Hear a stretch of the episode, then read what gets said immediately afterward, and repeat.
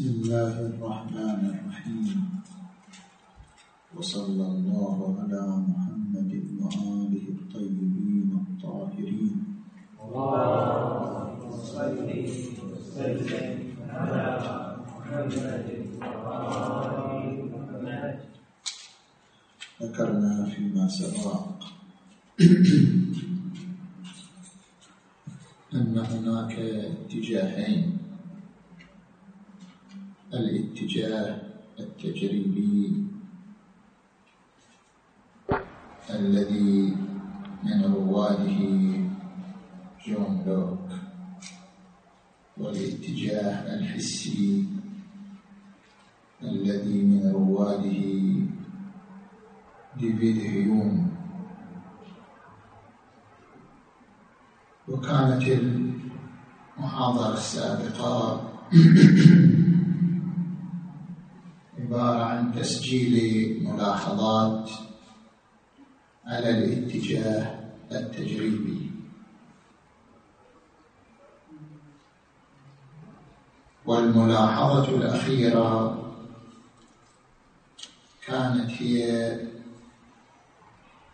أن جون لوك ذكر أن الجوهر مفهوم ضبابي وأن الجوهر لا يمكن أن ينطبق على المفاهيم المتباينة. نحو الله والجسم والروح.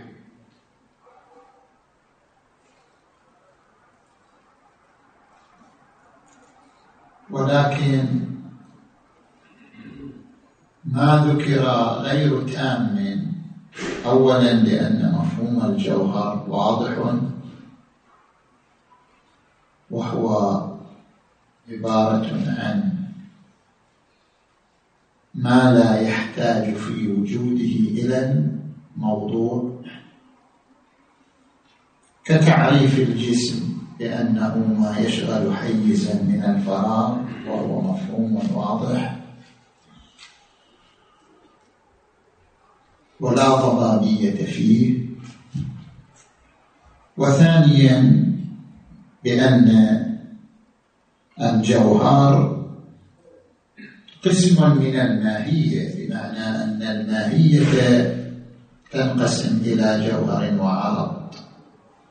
فالتمثيل بالله تبارك وتعالى خطأ لأن الله ليس له ماهية الجوهر والعرض قسمان للماهية فلا يدخل فيه الوجود الإلهي لأن الماهية هي المفهوم المنتزع من الوجود الإمكاني المحدود.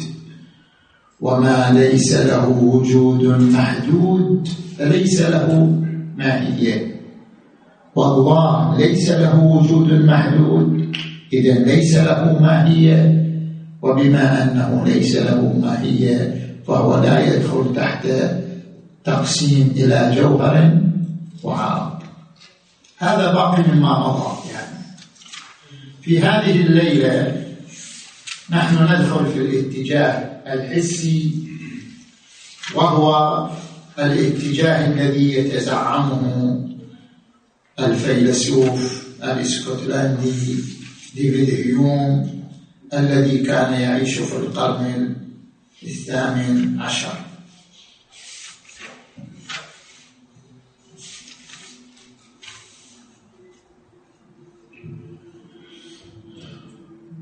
وحديثنا حول مدخل ومحاور. اولا نذكر المدخل وهو تحليل نظرية هيوم ثم ندخل في المحاور. المدخل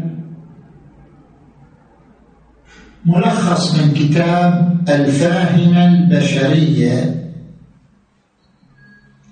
لديفيد هيوم نفسه.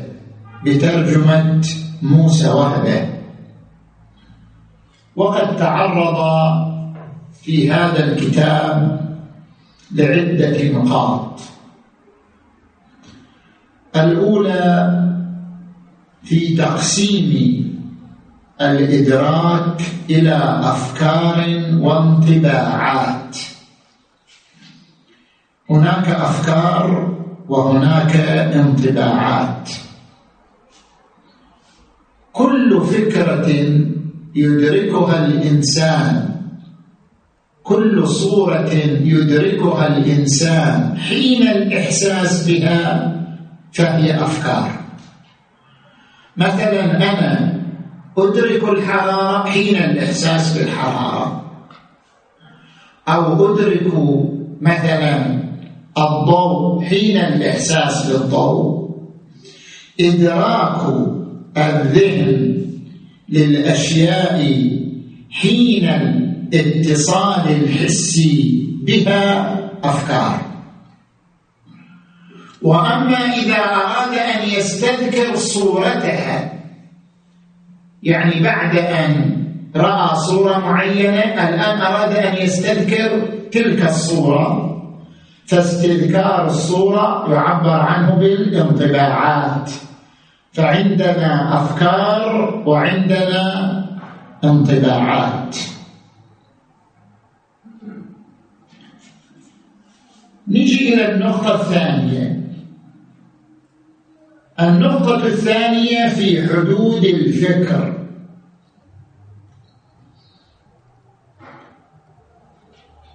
يقول ديفيد الفكر أكثر الأشياء حرية فهو المتحرر من أي سلطة مادية أو فكرية. الإنسان يفكر بما يشاء.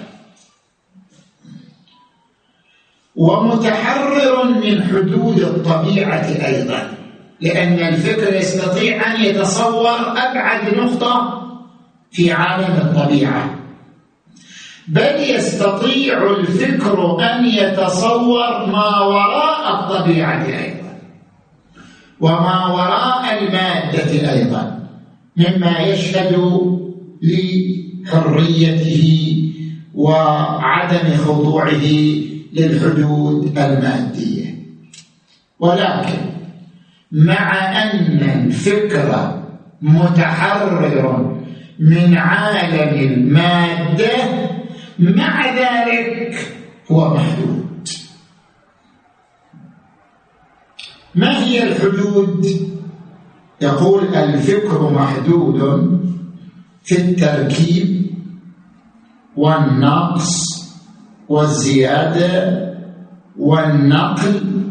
كل ذلك في إطار ما يصله من الحس فما يصل الذهن من الحس هو الذي يستطيع أن يتصرف فيه الفكر بنقص بزيادة بحذف بإضافة بتركيب بتجزئة. كل هذه العمليات إنما يقوم بها الفكر في خصوص ما يصله عن طريق الحس. أما شيء من غير الحس لا يستطيع أن يناله بمثل هذه التصرفات. ما هو الدليل على ذلك؟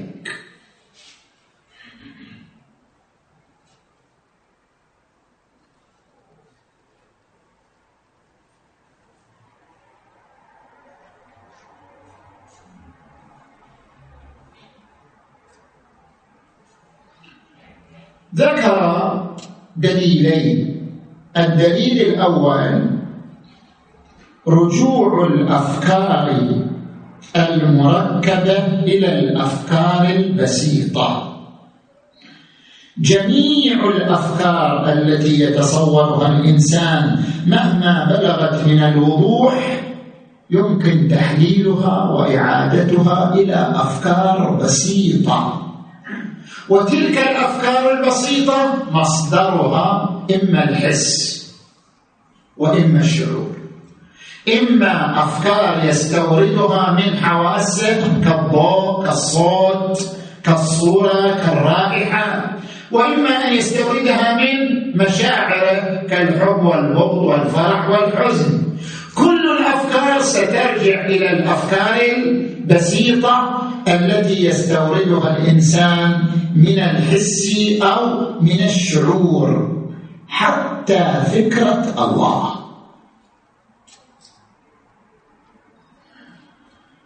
ربما الإنسان يقول كيف هو من جهة يقول الفكر يذهب لما وراء الطبيعة ومن جهة يقول الفكر محدود بما يستورده من الحس.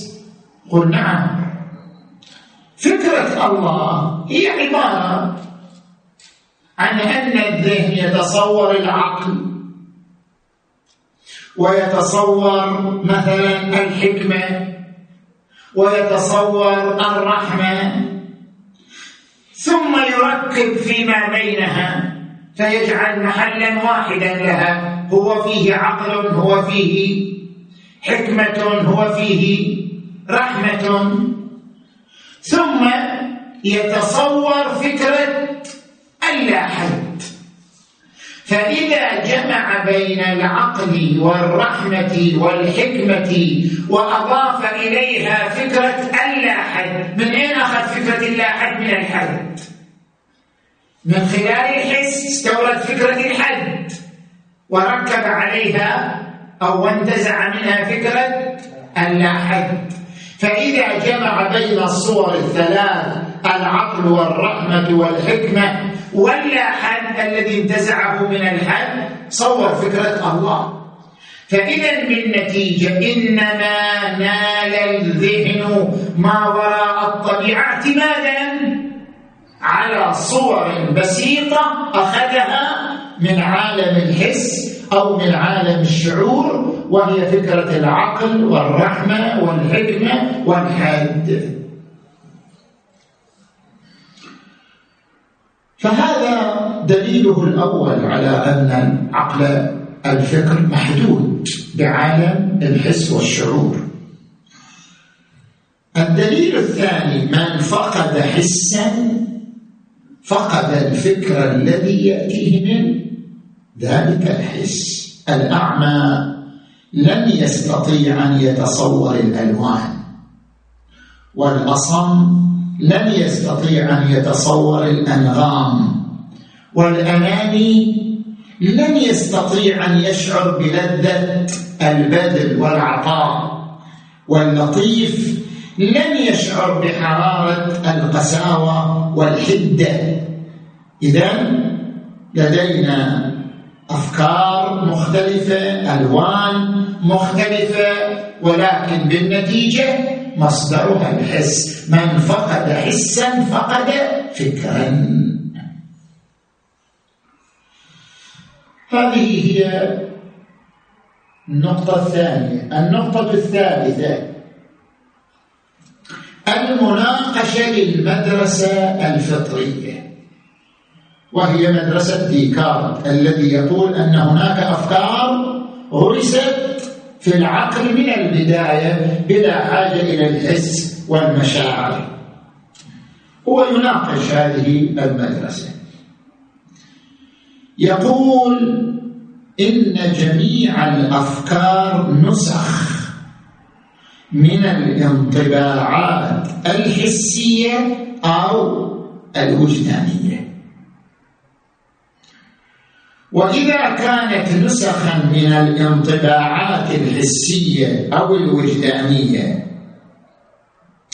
فليس من السهل الوقوع في الخطأ في الأمور الوجدانية شو وجداني؟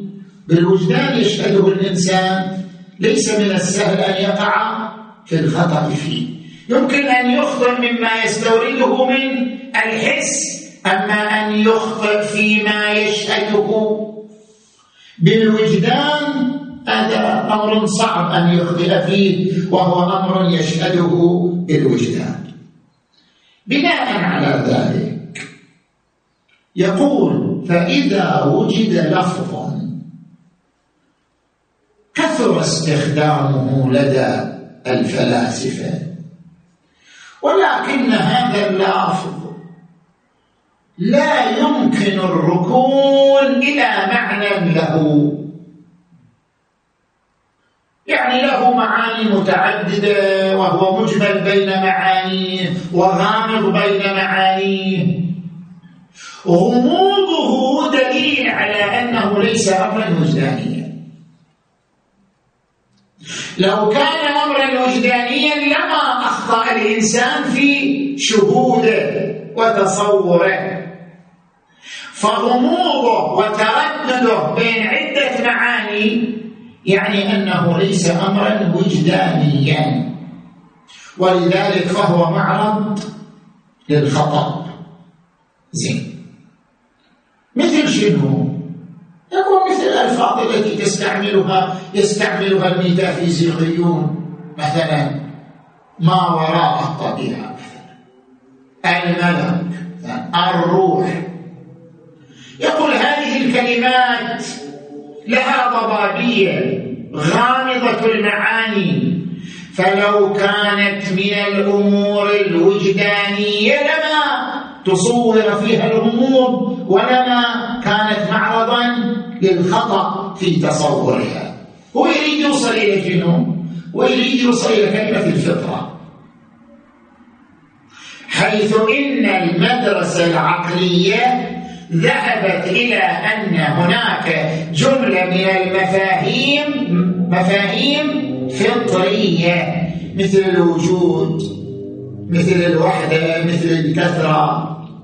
ويريد يمسك بها الكلمة. وشو معنى الفطرية؟ والمسألة الفطرية أمر غامض. هل المراد من الفطرية الأمور الطبيعية؟ يعني التي ولدت مع الطبيعة.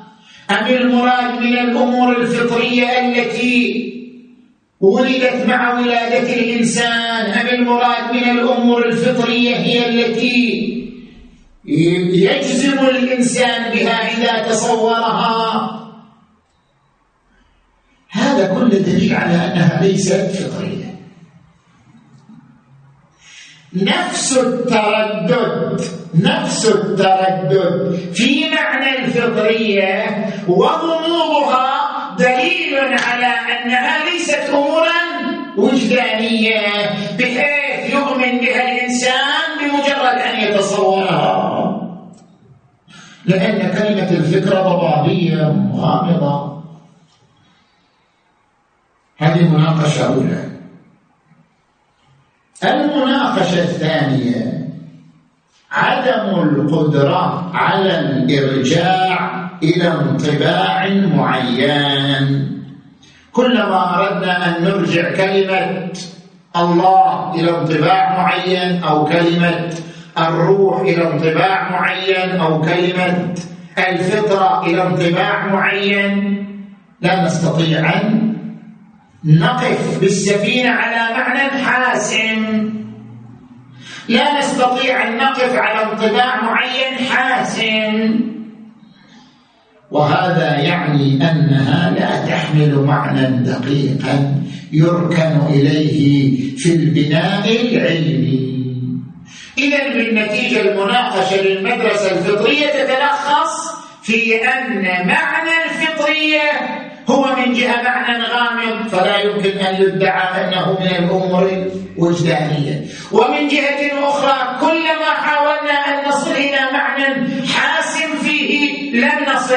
هذا دليل على أنه لا يحمل معنى دقيقا يتناسب مع كونه قاعدة علمية يركن إليها. هذا مناقشة للمدرسة الفطرية. نجي إلى النقطة الرابعة.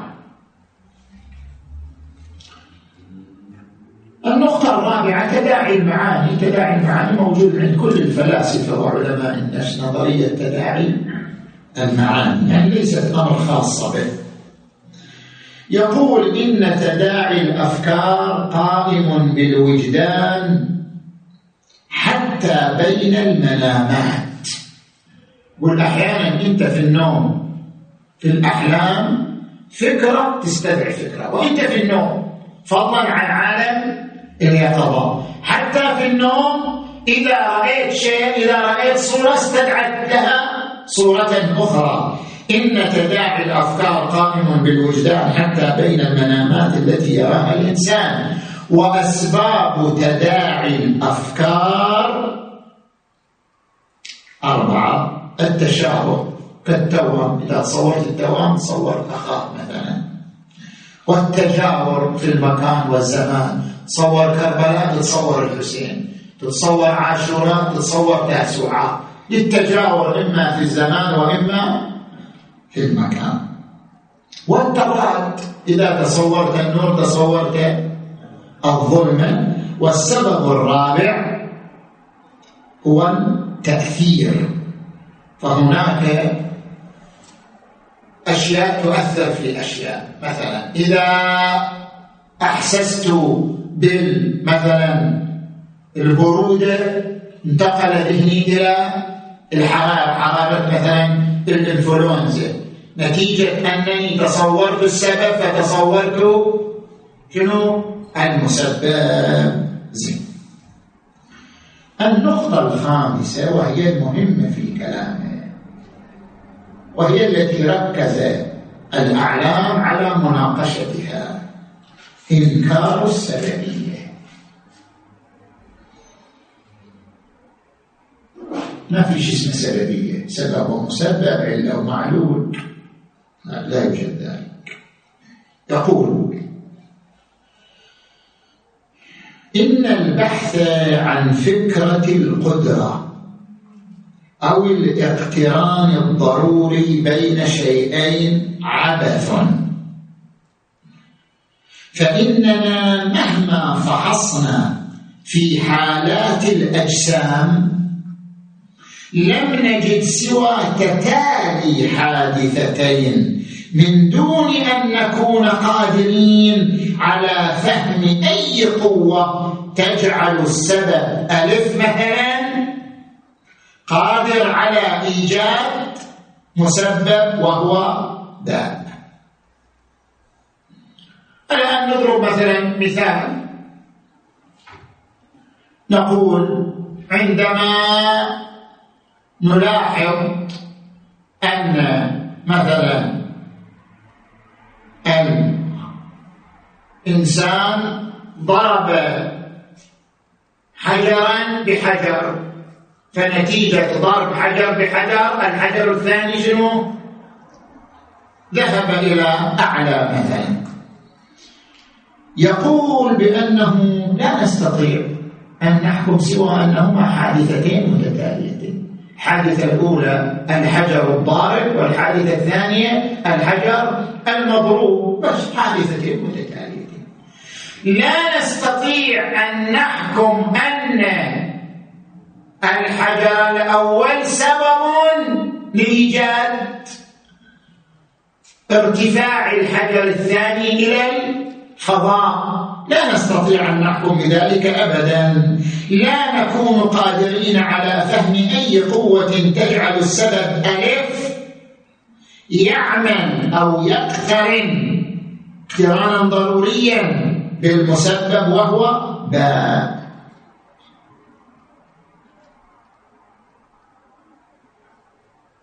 لا في الحس الخارجي ولا في الحس الداخلي. لا في الأشياء الخارجية ولا في الأشياء الداخلية. نجي الأشياء الخارجية عندنا نار وعندنا حرارة يقول أنا لا أستطيع أن أقول النار سبب للحرارة الموجودة في الماء ما أقدر. فقط حادثتان هنا حادثة اشتعال النار هنا حادثة وهي شنو؟ حرارة الماء. حادثتان متعاقبتان فقط. لا أستطيع أن أحكم إلا بالتعاقب بين الحادثتين. أما أن الأولى سبب في الثانية فلا يمكن. وكذلك بالنسبة إلى الأمور الداخلية. الآن أنا في داخلي. أجد أن عندي إرادة وهذه الإرادة تبعث في الحركة. أنا أريد أن أصلي. إرادتي للصلاة بعثت في الحركة نحو الصلاة. قد يقول قائل أبو سبب ومسبب الإرادة سبب والحركة مسبب. يقول لا. مجرد حادثتين داخليتين إرادة وحركة. أما أن الإرادة سبب لتولد الحركة فهذا مما لا نستطيع أن نثبت به أو أن نثبته.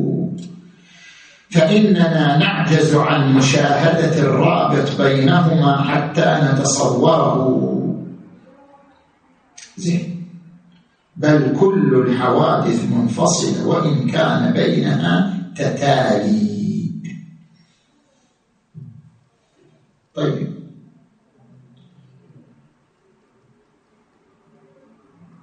النقطة الأخيرة من كلامه وهي متفرعة عن النقطة الخامسة. قال لا يمكن التنبؤ. لو حصلت نار ما نقدر نتنبأ بوجود حرارة بعدها لا يمكن التنبؤ عند حصول الحادثة الأولى بحصول الحادثة الثانية لا يمكن التنبؤ عند حصول ما يسمى بالسبب بحصول المسبب. بل يقول لو حكمنا بالمسبب بشكل دائم قلنا متى حصلت نار حصلت؟ حرارة فإن هذا تهور في الحكم. نعم. قد يحصل اقتران بين حادثتين بشكل متكرر. كلما حصلت نار حصلت حرارة. كلما مثلا افترضوا صورة الاصطدام بين كرتي البليار مثلا. نرى دائما أنه إذا حصل اصطدام بين كرتي البليار يحصل كذا أثار. هذه حوادث تكررت. يعني تعاقب الحادثتين قد تكرر في عدة ظروف في عدة أزمنة. حينئذ نعم متى ما تصورت الحادثة الأولى؟ تصورت الحادثة الثانية. لكن الانتقال من الحادثة الأولى للحادثة الثانية ليس على أساس مبدأ العلية بل على أساس تداعي معا ففكرة العلية في الواقع ترجع لفكرة تداعي معا ولهذا قال إلا أن ميل الذهن بفعل العادة لتوقع حادث عند حصول حادث آخر هو من الانتقال المعتاد عليه في المخيلة بحكم تداعي الأفكار. والنتيجة أنه مجرد شعور. لا أكثر من ذلك. زين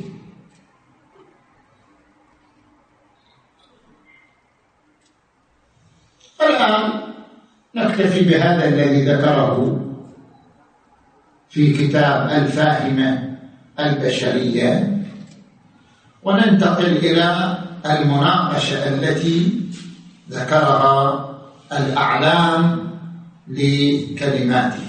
زين. فهنا عدة محاور. المحور الأول. ما هي حقيقة العلية؟ اللي إحنا نناقش فيها ويوم ما هي حقيقة العلية؟ وما هو سر الحاجة إلى العلة؟ هذا المحور الأول. في حقيقة العلية يتعرض السيد الشهيد الصادر قدس سر صفحة 294 من كتابه فلسفتنا لشرح كلام الملا صدر الشيرازي في حقيقة العلية فيقول هناك مجموعة من الارتباطات كارتباط الرسام باللوحة التي يرسم عليها. وارتباط الكاتب بالقلم الذي يكتب به. وارتباط القارئ بالكتاب الذي يقرأ فيه. هذه ارتباطات ولكن كل هذه الارتباطات نراها تختلف عن ارتباط حركة اليد وحركة المفتاح. إذا تحركت اليد تحرك المفتاح. هذا الارتباط يختلف عن الارتباطات الأخرى. يختلف عن ارتباط الرسام باللوحة وارتباط الكاتب بالقلم وارتباط مثلا القارئ بالكتاب. ارتباط حركة المفتاح بحركة اليد. ما هو الفرق؟ يقول في بيان ذلك إن لكل من الشيئين المرتبطين وجودا سابقا على ارتباطه مثلا بين اللوحة والرسام اللوحة لها وجود والرسام له وجود قبل أن يكون بينهما ارتباط فإن لكل من الشيئين المرتبطين وجودا خاصا سابقا على ارتباطه فاللوحة والرسام كلاهما موجود قبل أن توجد عملية الرسم. فالارتباط هنا علاقة تعرض للشيئين بصورة متأخرة عن وجودهما. ولذلك هما شيء والارتباط شيء زائد. بينما نجي إلى مثال شنو؟ حركة اليد وحركة المفتاح. فإننا نجد أن حركة المفتاح ارتبطت بحركة اليد ارتباطا سببيا بمعنى أنه يوجد لدينا شيئان حركة يد وحركة مفتاح والأولى علة والثانية معلول أما العلية التي بينهما فهي لون ارتباط أحدهما بالآخر ولنا أن نسأل هل أن حركة المفتاح تمتلك وجودا بصورة مستقلة عن ارتباطها بحركة اليد؟ مستحيل. حركة المفتاح ليس لها وجود أسبق من ارتباطها بحركة اليد. ولا نحتاج إلى كثير من التأمل لنجيب بالنافي فإن حركة المفتاح لو كان لها وجود حقيقي وراء الارتباط بسببها وهو حركة اليد لم تكن مسببة عنها. لأنه لو كانت موجودة بصورة مستقلة عن الارتباط لما احتاجت في الارتباط لحركة اليد لأنها موجودة في رتبة مسبقة. فالعلية بطبيعتها تقتضي أن لا يكون للمعلول حقيقة وراء ارتباطه بعلته وإلا لم يكن معلولا. إذا معنى العلية ليس هو تعاقب. حادثتين. معنى العلية أن المعلول عين الارتباط بالعلة كما يعبر الفلاسفة هو محض الارتباط لا شيء له الارتباط. هو نفس الارتباط ما أنه شيء له الارتباط. ومن هنا يتبين سر الحاجة إلى العلة وين يحتاج المعلول إلى العلة؟ في أي شيء؟ في أصل وجوده.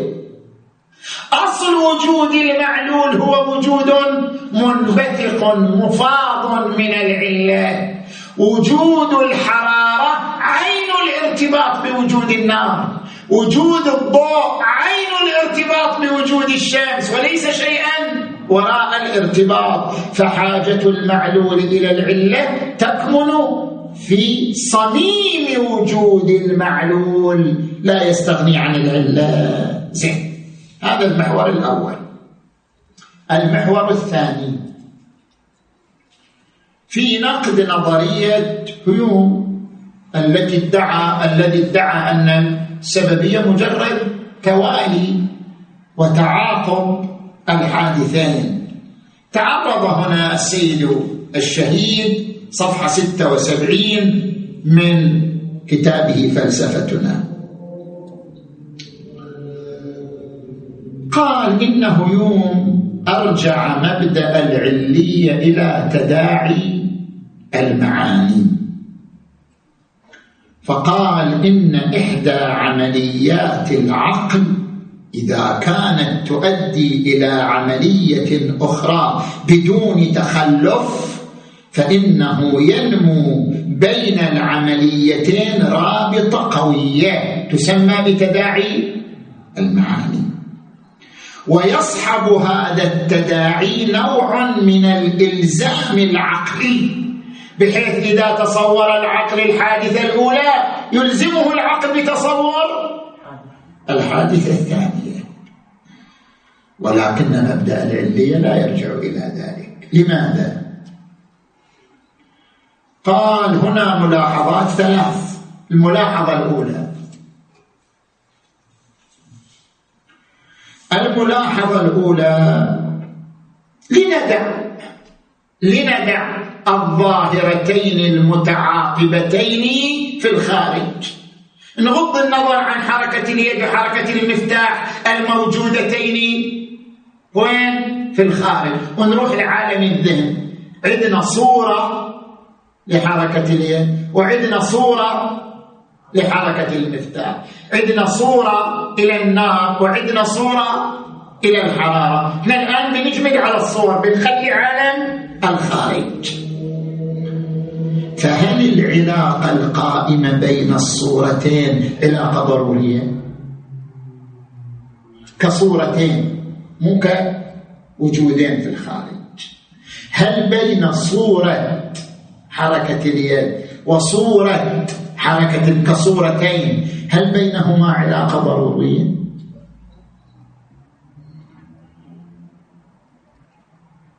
أم أنهما فقط مقترنان؟ كما يقترن تصورنا للحديد بتصور السوق التي يباع فيها الحديد. فإن كانت بين الصورتين علاقة ضرورية بحيث صورة تولد صورة. فهذه هي العلية.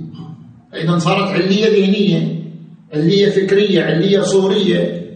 فقد ثبت مبدأ العلية الذي هو أنكره. وقاعد ينكر مبدأ العلية يقول ما في مبدأ العلية إحنا نسأله الآن بين الصورتين اللتين هما من تداعي المعاني. هل بين الصورتين اقتران ضروري بحيث تولد صورة صورة؟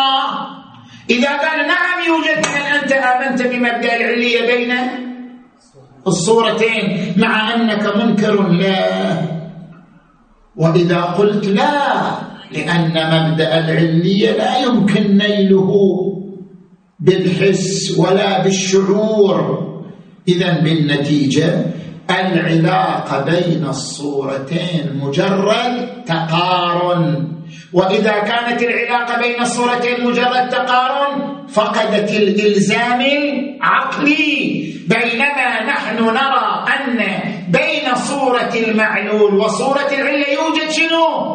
إلزام عقلي لا مجرد تقارن فإن تختار إما أن تقول بين الصورتين توجد ضرورة تولد إحداهما الأخرى هذا الإيمان بمبدأ العلية إما أن تقول لا يوجد ضرورة ولا تولد فقط مقارنة فهذا خلاف ما يشهد به الوجدان بين صورة العلة وصورة المعلول من الإلزام العقلي عند تصور الأولى بتصور الثانية.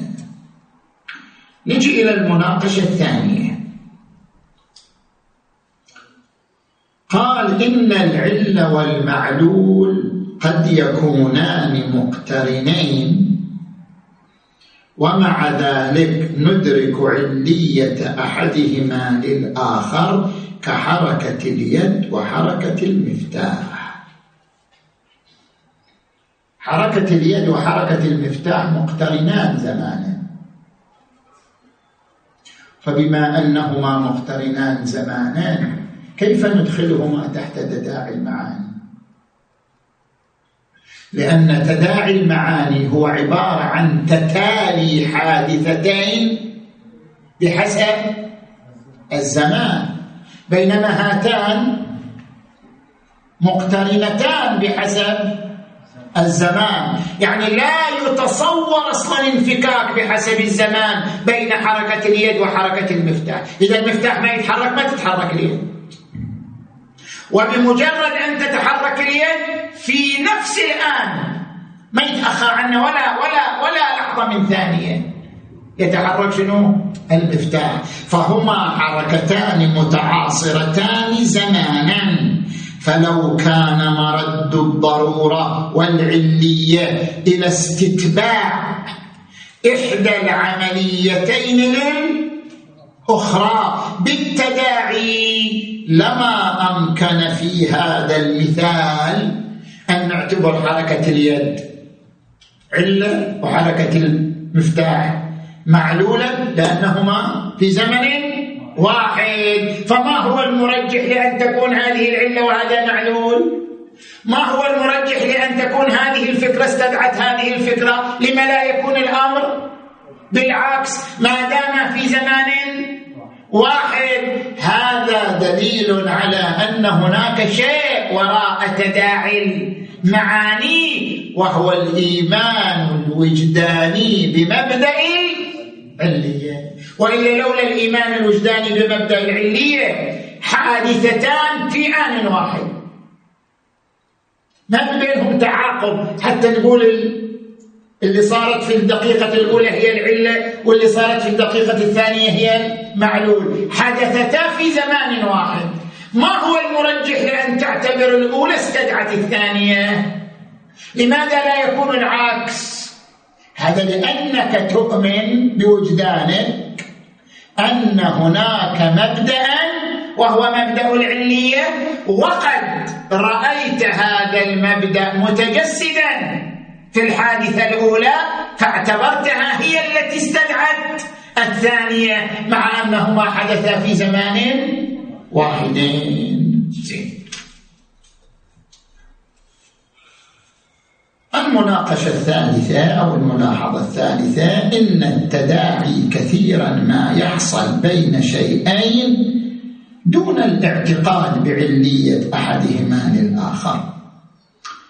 فلو كان دافيد هيوم يفسر العلة والمعلول بأنهما حادثان ندرك تعاقبهما كثيرا وأن الرابط بينهما من باب تداعي المعاني لكان الليل والنهار أيضا من العلة والمعلوم شنو الفرق بين الليل والنهار وبين حركة اليد وحركة المفتاح؟ قطعا هيوم يرى فرقا بينهما بالوجدان صح ولا لا؟ ما هو الفرق الوجداني كلاهما متعاقبان كلاهما مقترنان. كلاهما لا ينفك أحدهما عن الآخر. لماذا تعتبر الليل والنهار ليس بينهما سببية؟ بينما بين حركة اليد وحركة المفتاح توجد سببية اللي تتعبر عنها استدعاء. وإن لم يكن بينهما علية واقعية لكن بينهما استدعاء. لماذا؟ ما هو الفرق؟ لو كان مجرد التتالي والتعاقب هو مفسر لعنوان السببية والعلية. من دون أي ارتباط واقعي بينهما لصح أن نقول بأن بين الليل والنهار سببية والحال بأنه ليس بينهما ذلك. هذا المحور الثاني. المحور الثالث. في تحديد منشأ تصور العلية في النظرية الصدرائية. تعرض في أصول الفلسفة صفحة 91 إلى مناقشة ديفيد في منشأ تصور العلية صفحة 91 من الجزء الثاني.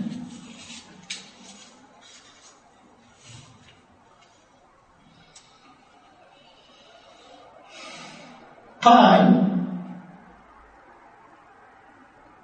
لا إشكال أن في ذهن ذهن أي واحد صورة للعلية إنما يوم فسرها تفسير آخر وإلا الصورة موجودة. نحن فسرنا العلية بالارتباط الوجودي. وقلنا معنى العلية أن يكون ارتباط المعلول بالعلة هو أصل وجوده. هكذا فسرنا العلية. هو أيضا يقول عندي في ذهني شيء اسمه علية بس أنا أفسره فقط فقط بتوالي الحادثين الذي يندرج تحت تداعي المعاني. فهو يرى يرى صورة للعلية في ذهنه لكن يختلف معنا في شنو؟ في التفسير زين من وين جاي هذا التصور العلية؟ ما دام الحس لا يوصلنا إلى شنو؟ إلى العلية غاية ما نرى بالحس مجرد تعاقب الحادثتين حدثت نار فحدثت حرارة حدثت حركة يد فحدثت حركة مفتاح. حدث أن مثلا كرتي البليار ضربت إحداهما الأخرى فانطلقت الأخرى إلى مكان آخر. لا يرى الحس إلا تعاقب بين الحادثتين. إذا من أين جاء تصور العلية؟ والحال أن تصور العلية موجود بالوجدان. وهذا ما ذكره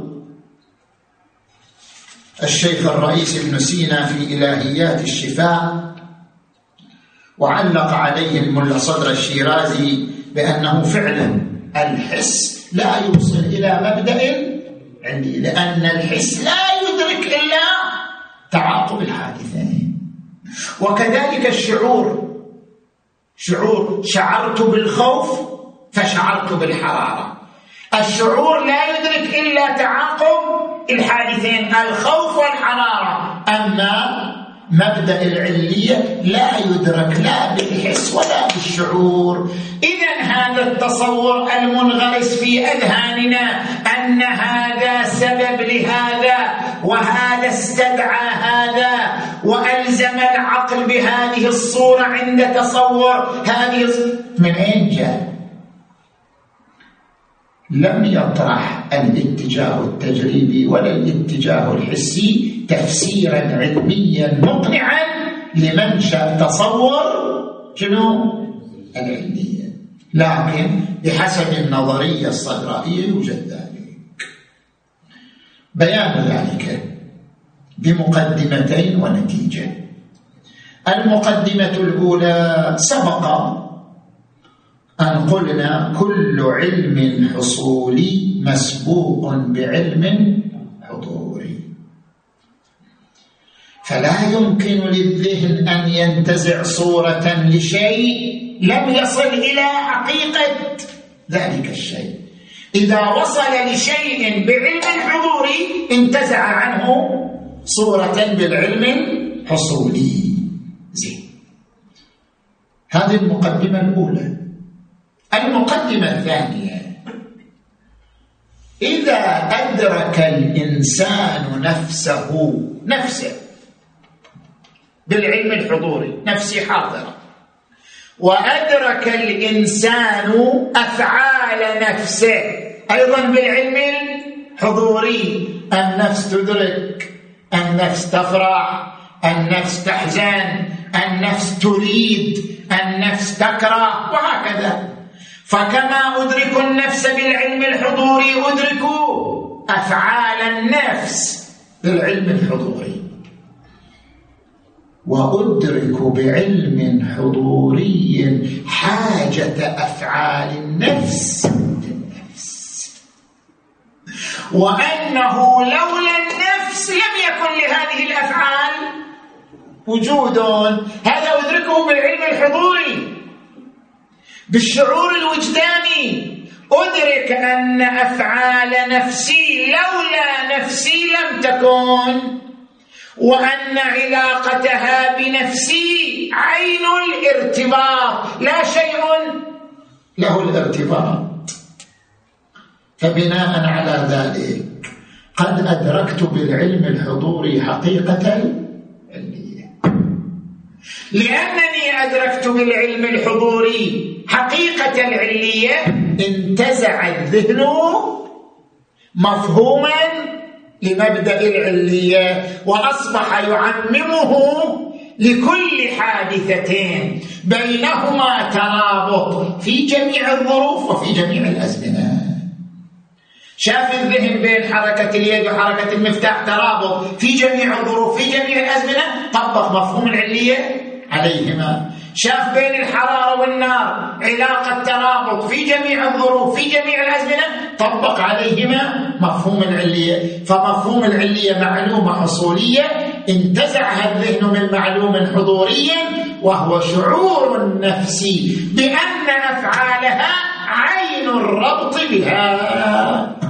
فهذا هو منشأ تصور المبدأ العلية لا مجرد الحس الحس ما يقدر يحكم إلا بتوالي الحادثتين لا أكثر من ذلك. زين. ظاهر الوقت انتهى.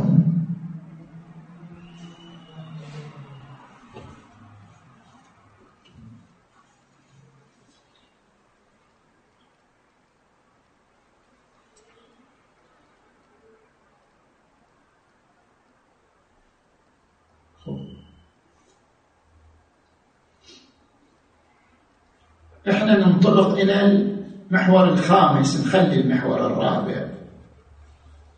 ننطلق إلى المحور الخامس وهو مختصر حتى ننتهي به وهو محور النتائج.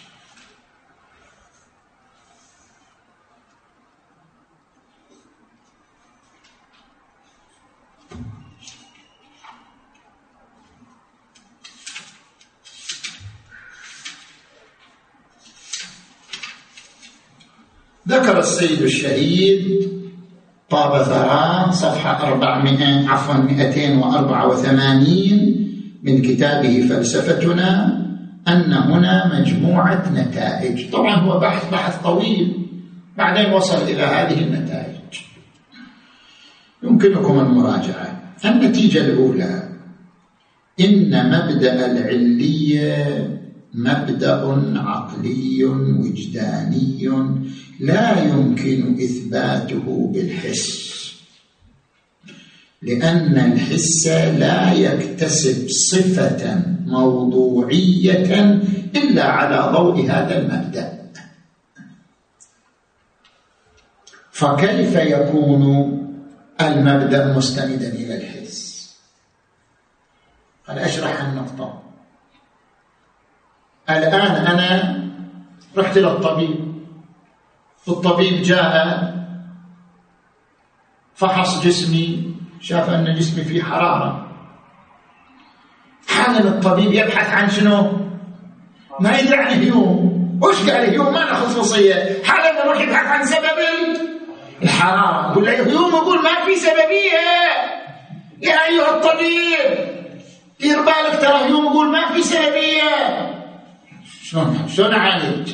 حالا يذهب إلى أن للحرارة سبب.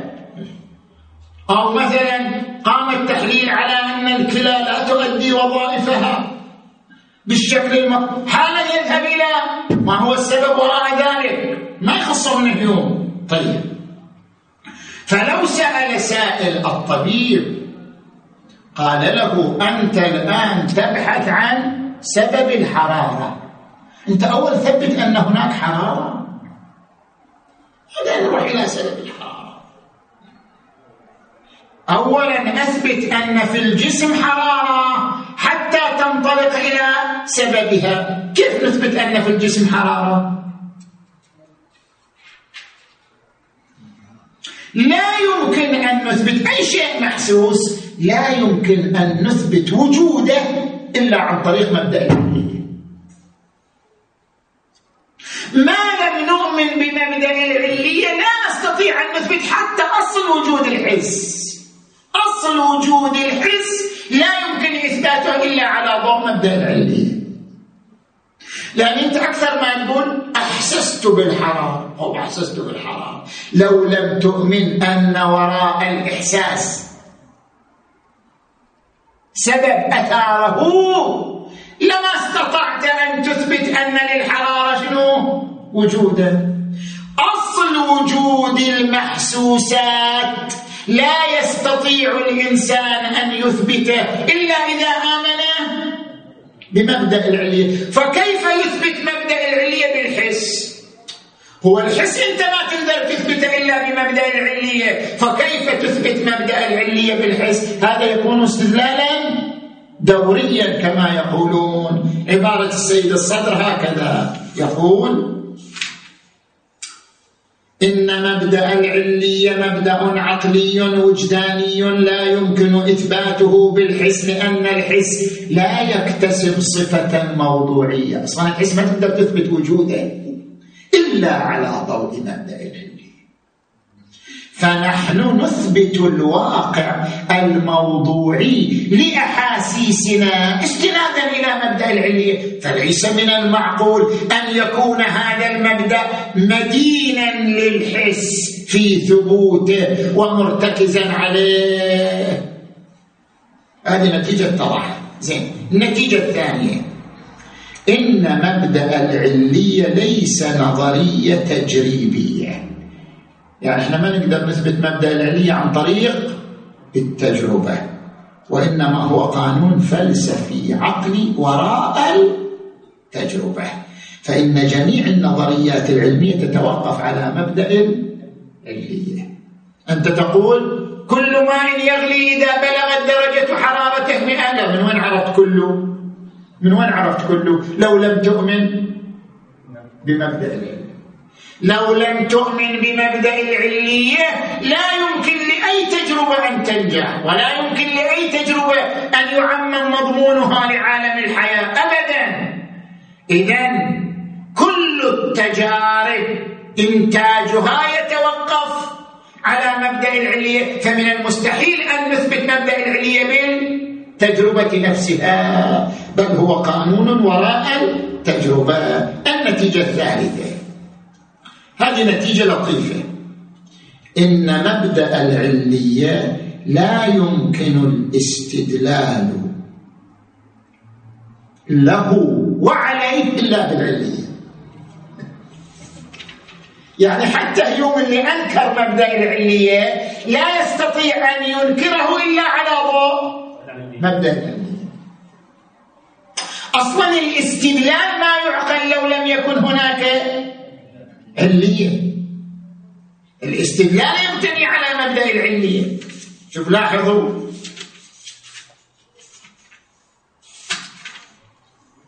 يقول السيد الصادر مبدأ العلية هو الركيزة التي تتوقف عليها كل الاستدلالات في جميع المجالات.